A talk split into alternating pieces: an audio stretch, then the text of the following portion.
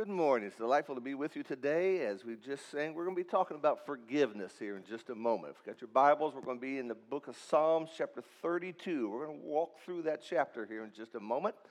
We are very delighted to have each of you with us today. And as Ashley said, Ashley, I think you must put energy drink in your coffee in the morning. I mean, you know, I cannot imagine your children, they don't need an alarm clock, they have an Ashley but I love that. I love the energy. I love the excitement. It's just where I need to be, and I thank you so much for that. Beautiful morning today. Beautiful way to worship our God. Beautiful things already said and sung. So appreciate those things. On the front of your bulletin, you see this little image. We want to just kind of give you what's coming up down the road here, starting next Sunday. Um, Jason and I are going to be doing a series about the church. There are a lot of questions folks have about the church, and what we're going to do is he's going to preach one week, I'm going to preach one week, and then when we're both home in the evenings, we're going to do a chair series built upon those concepts. We need to understand God's church, God's work, and God's way. How can a congregation do evangelism? There's all kinds of ideas out there. Who and how do we help when it comes to needs? And as we think about what the church can do, what all can we do? Can we do more than what we're doing? We look around, the churches among us are doing all kinds of things today. And where does that fit in with what we try to do here? And so we're going to try to look at these both sermons in the morning and going through some questions in the evening. Hopefully, this will be helpful for you, help answer some questions you may have about why we do what we do here in these things. As I Ashley said, this is Halloween. This is the time where kids dress up and go trick or treat and get candy. It's time when people watch scary movies, go to haunted houses. But what's really scary is walking through this life without God. And what's really scary is not understanding that you can have forgiveness as God offers it to you.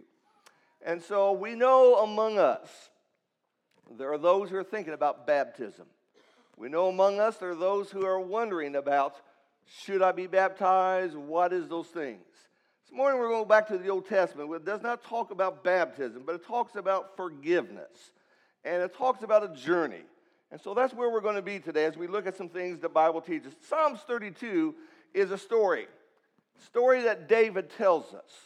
It's a story about his own life. Now, David, can you imagine having coffee with David? I mean, can you imagine the stories he could tell you?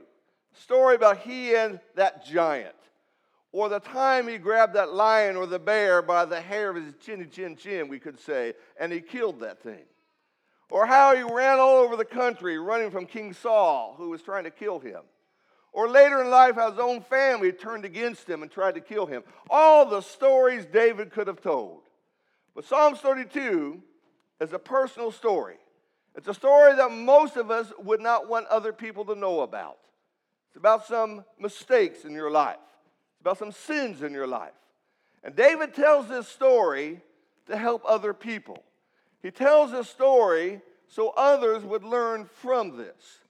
And that's what we're going to see because what takes place is it's a soul that is set free. The story we know so well. It takes place to us in the book of Psalm, or, or rather, the book of Samuel. Hot one evening, David decides to go outside to get some cool air. He goes to his rooftop. And as he's looking around the kingdom below, below him, he sees a woman bathing. She's a neighbor.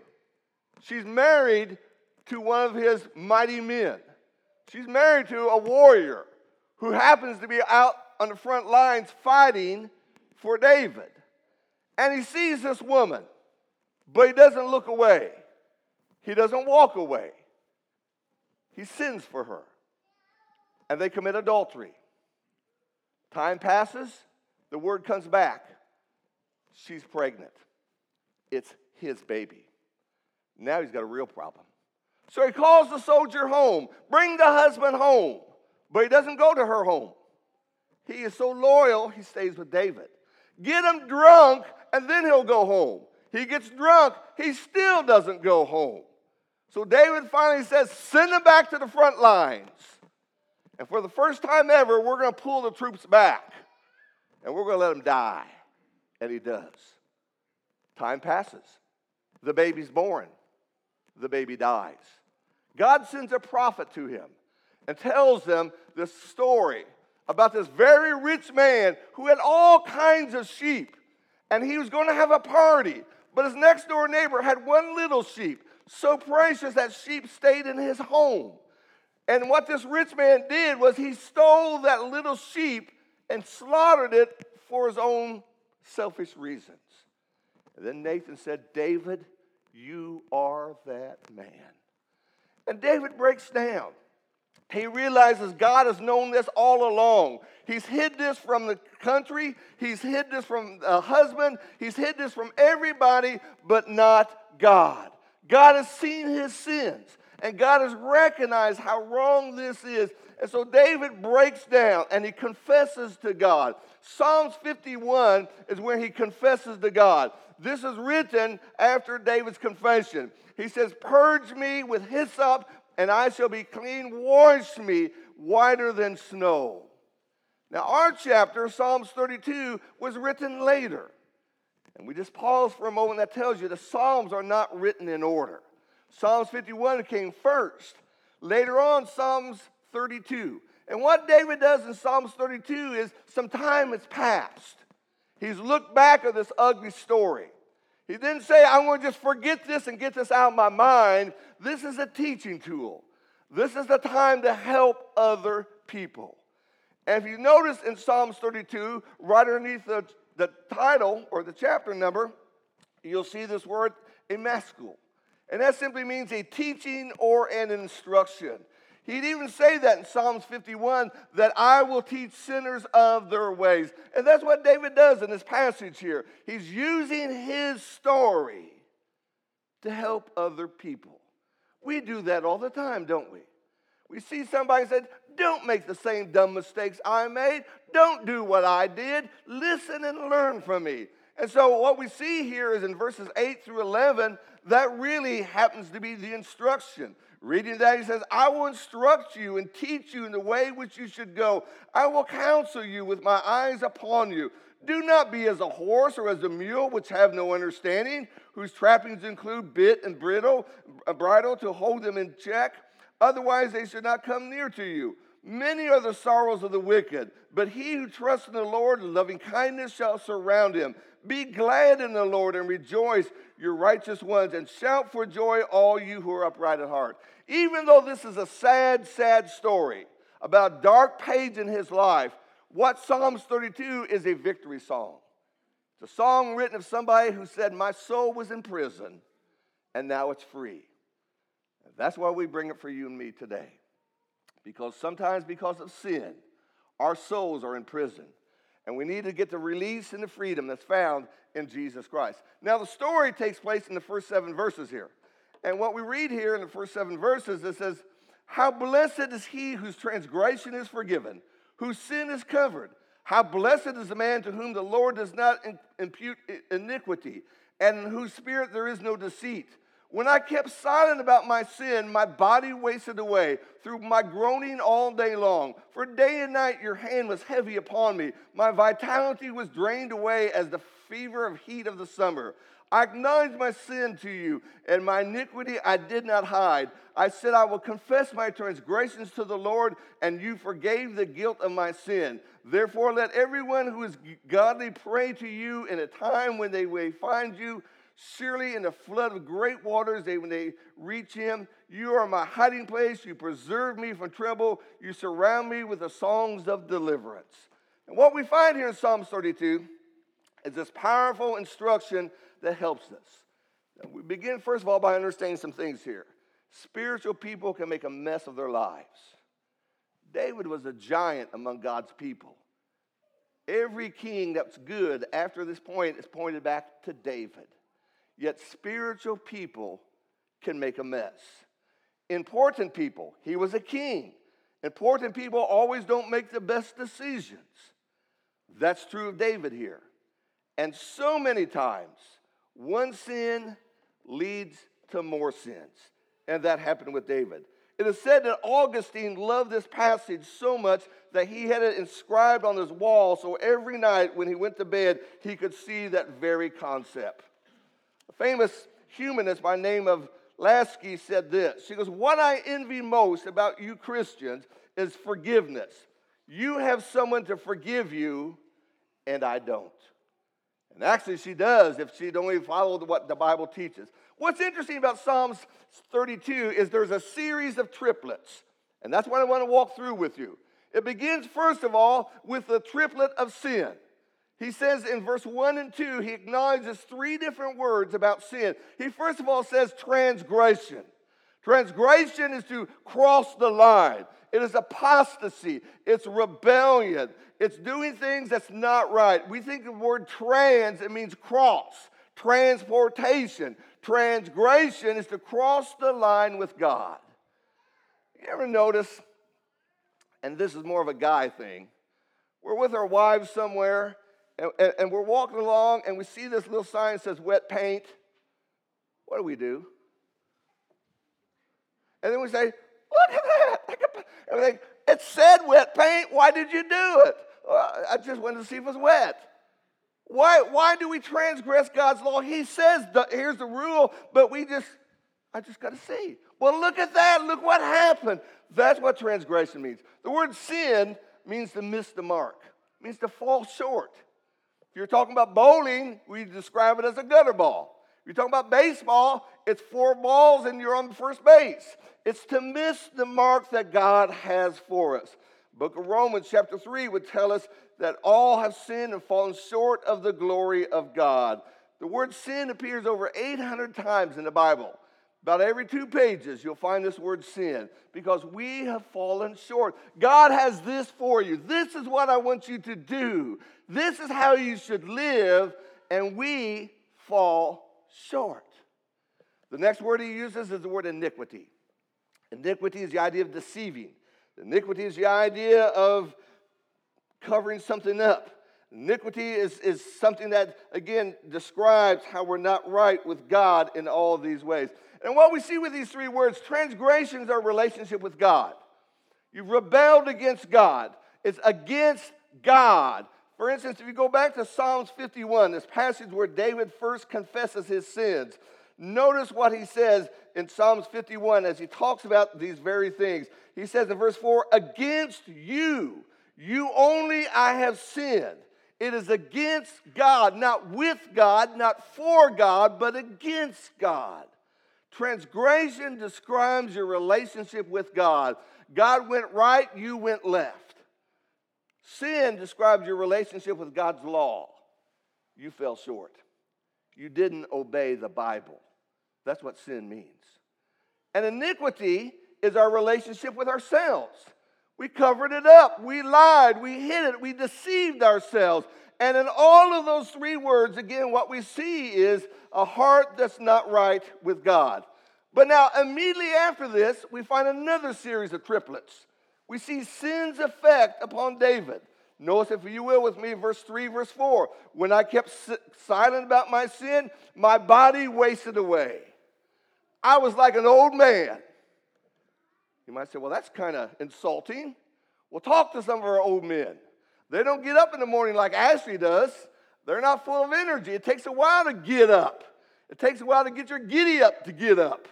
And sometimes you got to start the day with a bunch of pills, and sometimes you don't move very fast. And David said, This is the effect sin had on me. I felt like I was just an old man. He says, I felt like God's hand was upon me. The wrath of God was upon me. He would say that again when I kept silent about my sin, my body wasted away through all the groaning all day long. For day and night your hand was heavy upon me. He's talking about guilt. I can't sleep because I know I've done wrong. I mean, I can go out there and pick flowers and I can be nice and I can smile, but that guilt thing is still there. And then David felt like he had a fever, like a fever on a summer day, like I was in a desert, he says. And all of this is describing once again the concept of what it was like to be in sin. And so, mentally, emotionally, physically, and spiritually, David felt the consequences of sin. The fun of sin was replaced with the agony of guilt. What you don't read in book of Psalms chapter 51 or 32 was, man, it was a good time. Oh, it was fun. She was something else. No, what you read about is I sinned, I transgressed, I crossed the line.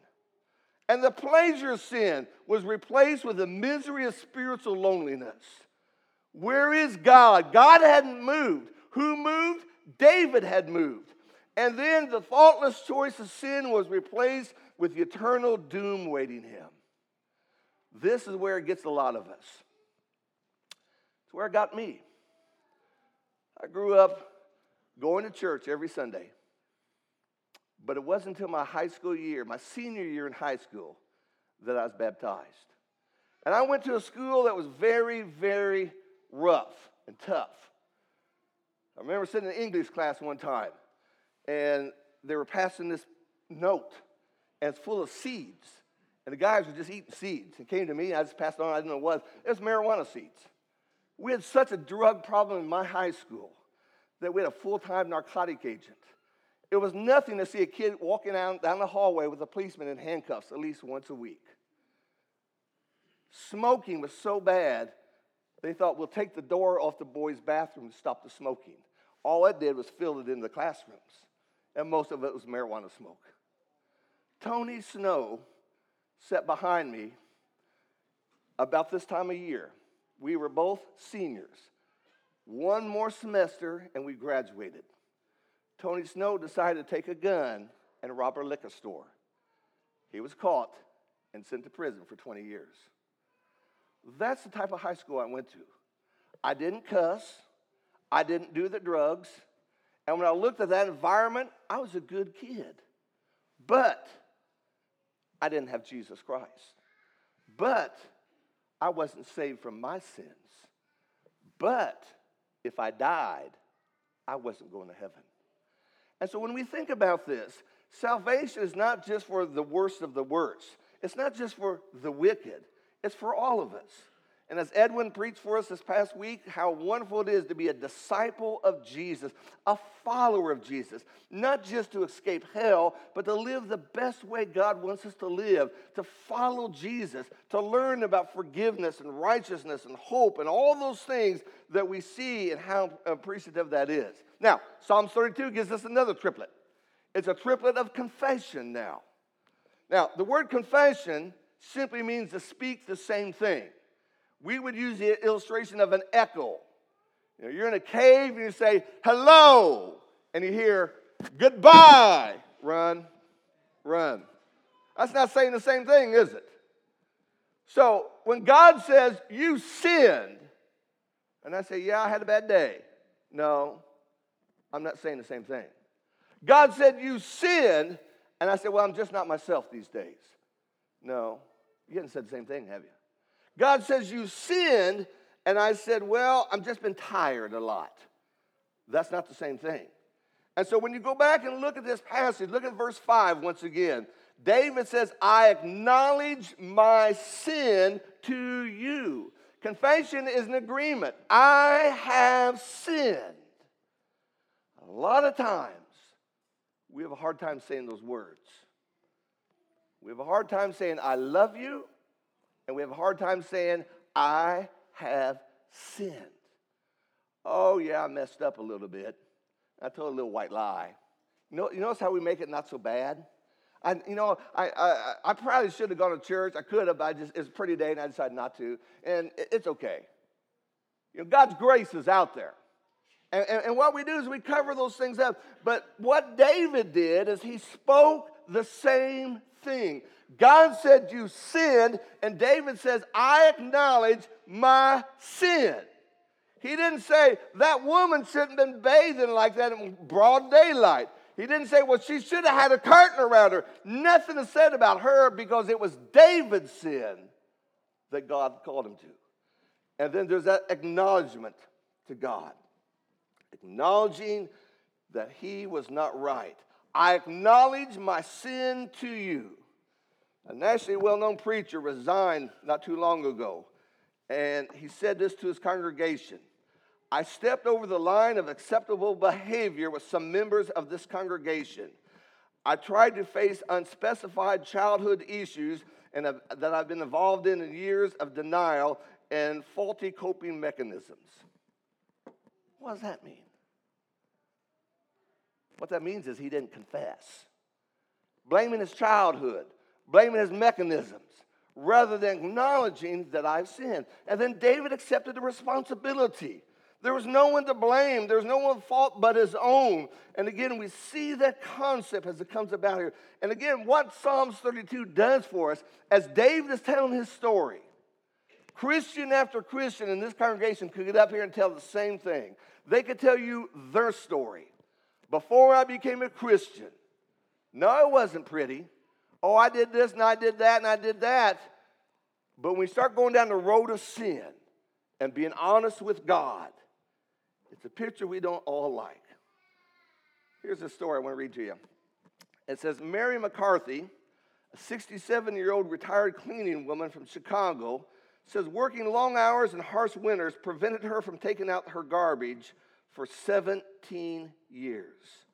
City sanitation crews bearing a search warrant entered the woman's home Friday and spent the next three days hauling away 20 tons of refuge that accumulated in the maggot, cockroach, and rat infested house. Neighbors said the small gray Southside house emitted a particular foul stench. Mrs. McCartney said, I didn't get time to take it out. I worked five in the evening to 12, and during the day, I took care of a neighbor of mine who was sick. In the winter, I couldn't take it out because the snow was blocking the way. I couldn't shovel it. To remove the rubble, the workers had to take the front door off of Mrs. McCartney's, off its hinges, the door off the hinges.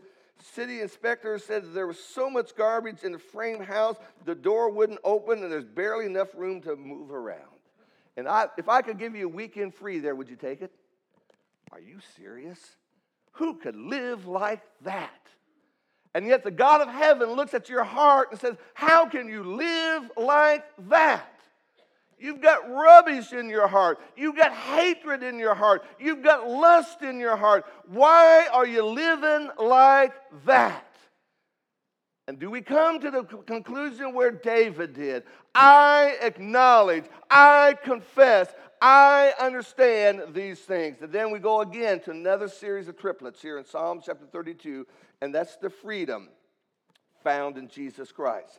Found here in God as David was confessing these things to God. It says in verse 1 and verse 2 of Psalms 32 How blessed is he whose transgressions is forgiven washed away. Lifting the burden off is what that means. The idea that you're carrying this weight and you can't carry it anymore. The prison doors are open and God is granting you freedom, a second chance. He also says in this passage, How blessed is he whose transgression is, is forgiven, whose sin is covered. That goes back to the Old Testament with the lambs, where they would sprinkle the blood of the lamb and they would be in a scapegoat, and how God would cover that lamb with that. The blood of atonement. We have been cleansed by the blood of Jesus Christ, the precious blood of Jesus Christ. And then he goes on and says in the next verse, How blessed is the man to whom the Lord does not impute iniquity. Impute means to count, it's a financial term. It means to look at these things. And so, what God is saying is here's my book. The books are open, but I'm not writing your sin in this book because your sin has been removed. Now, take your New Testaments and let's notice that same flavor, if you will. Acts chapter 2, notice verse 38. As Peter preaches the salvation in Jesus Christ and who Jesus was, the people interrupt him and say in verse 37, Brethren, what shall we do? Peter said to them, Repent and let each of you be baptized in the name of Jesus Christ for the forgiveness of your sins. In Acts chapter 22, as we look in verse 16, as the Apostle Paul is retelling his story, once again we find this wonderful expression about salvation. Why do you de- delay? Arise and be baptized and wash away your sins. Acts 3 talks about the sins being blotted out. Revelation 1 talks about being washed in the blood of Jesus. What this is, is the sins are gone. I don't see anything there. You owe me nothing, God says. You're now my child. You're now belonging to me. And this is the freedom, and this is the hope that we find in Jesus Christ. And so David, when he lived, could confess his sins to God. David lived that side of the cross. You and I live on this side of the cross. So when I have been guilty, I am broken, I have sinned. If I'm not a child of God, what I need to do is repent. That means turn. Turn. You were going this way, you now need to go this way. You did what you wanted to do, you need to do what God wants you to do. You followed yourself, now you got to follow God. That's the idea of discipleship. And then be baptized, be immersed, as the Bible t- uses that word. Wash away those sins. One person says, the water Crystal is made in Waterford Ireland. The gla- glassware is expensive and beautiful, but if dropped, it shatters. Even glued, it never looks the same. But God can take a broken you and make you better than you've ever been before. What Psalms 32 presents for us in this series of threes here's what sin is. Here's what sin does to you. Here's what confession is like.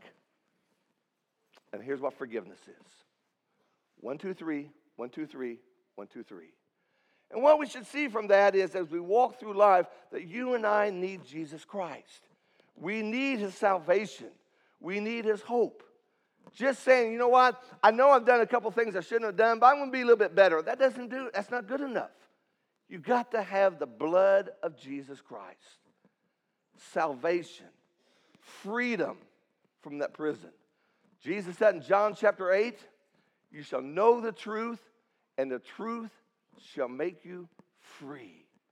Free from hell, free from Satan, free from the consequences, free no longer to do whatever you want to do, but free to follow Jesus all the way to heaven. Bob Moorhead, one of my favorite writers. I just love how he writes. He wrote this little thing called a sense of direction. He says, I am saved, sanctified, surrendered, and sent. I've caught the vision. I'm on the venture. I can see the victory. I can see the valor. I become valiant and vocal. The hour is late, the situation desperate, the need urgent. I must run, not walk. Speak now, not later. Act, not tarry. Preach, not pamper. Confront, not coddle. Move, not meander. Speak, not sputter. Proclaim, not procrastinate. Share, not shirk. Soar, not sit. Burn, not smolder. I cannot wait. I must not linger. I dare not stop. I will not defer. I will set my course. I won't look back, let up, lie down, or let loose. The world is lost, and time is now. Man is doomed. Sin is rampant. The Lord is ready. The harvest waiting. The gospel powerful. The spirit convicting. The need is great. There is no time for elaborate plans, for casualness, corralling, curtailing, conforming, conferring. No time for detours, coffee breaks, sick leaves, sabbaticals. The curtain is falling. The act is over. The players are leaving. The lights are out. No timeouts left. The band is marching off the field. The clock is stopped. The game is over. We can wait no longer. I am headed for a new city and a new home where I'll dwell with a new name and a new age. I know where I've been, I know where I am, and I know where I'm going. The time is now. You think about the last lesson we had on Wednesday evening, and we think about the things that we need to see and how important they are with Jesus Christ. This morning, if you're not a Christian, when? Another five years? What if you don't have five years? 10 years? What if you don't have 10 years? Oh, when I get things settled down, well, things never get settled down. Later on, well, if there is no later on. If you've never been baptized in Jesus Christ, when? You've got to answer that question. When are you going to do it? Or are you going to stand before the throne of God one day and say, you know what? I don't want to be baptized. I'm never going to be baptized, and I don't care what your book says. You know where that's going to take you? Very fast. You know, and I know. And we know what the Bible says. And we know how we need to follow Jesus. Jesus, the loving Savior. Jesus, the compassionate one. The Jesus who's done everything. The Jesus who went to places no one else would ever go. He went to Samaria, as we studied this past week. He went to, and talked to people who no one else would talk to, like a tax collector. He looked up in that tree and there was little Zacchaeus. And what did he say? Come down, I'm going to your house. Nobody goes to Zacchaeus' house. Jesus did. If you'd been up that tree, Jesus would say, Come on down. I'm coming to your house. Because he wants to save you. He wants to redeem you. He wants you to set on you on that path that's right.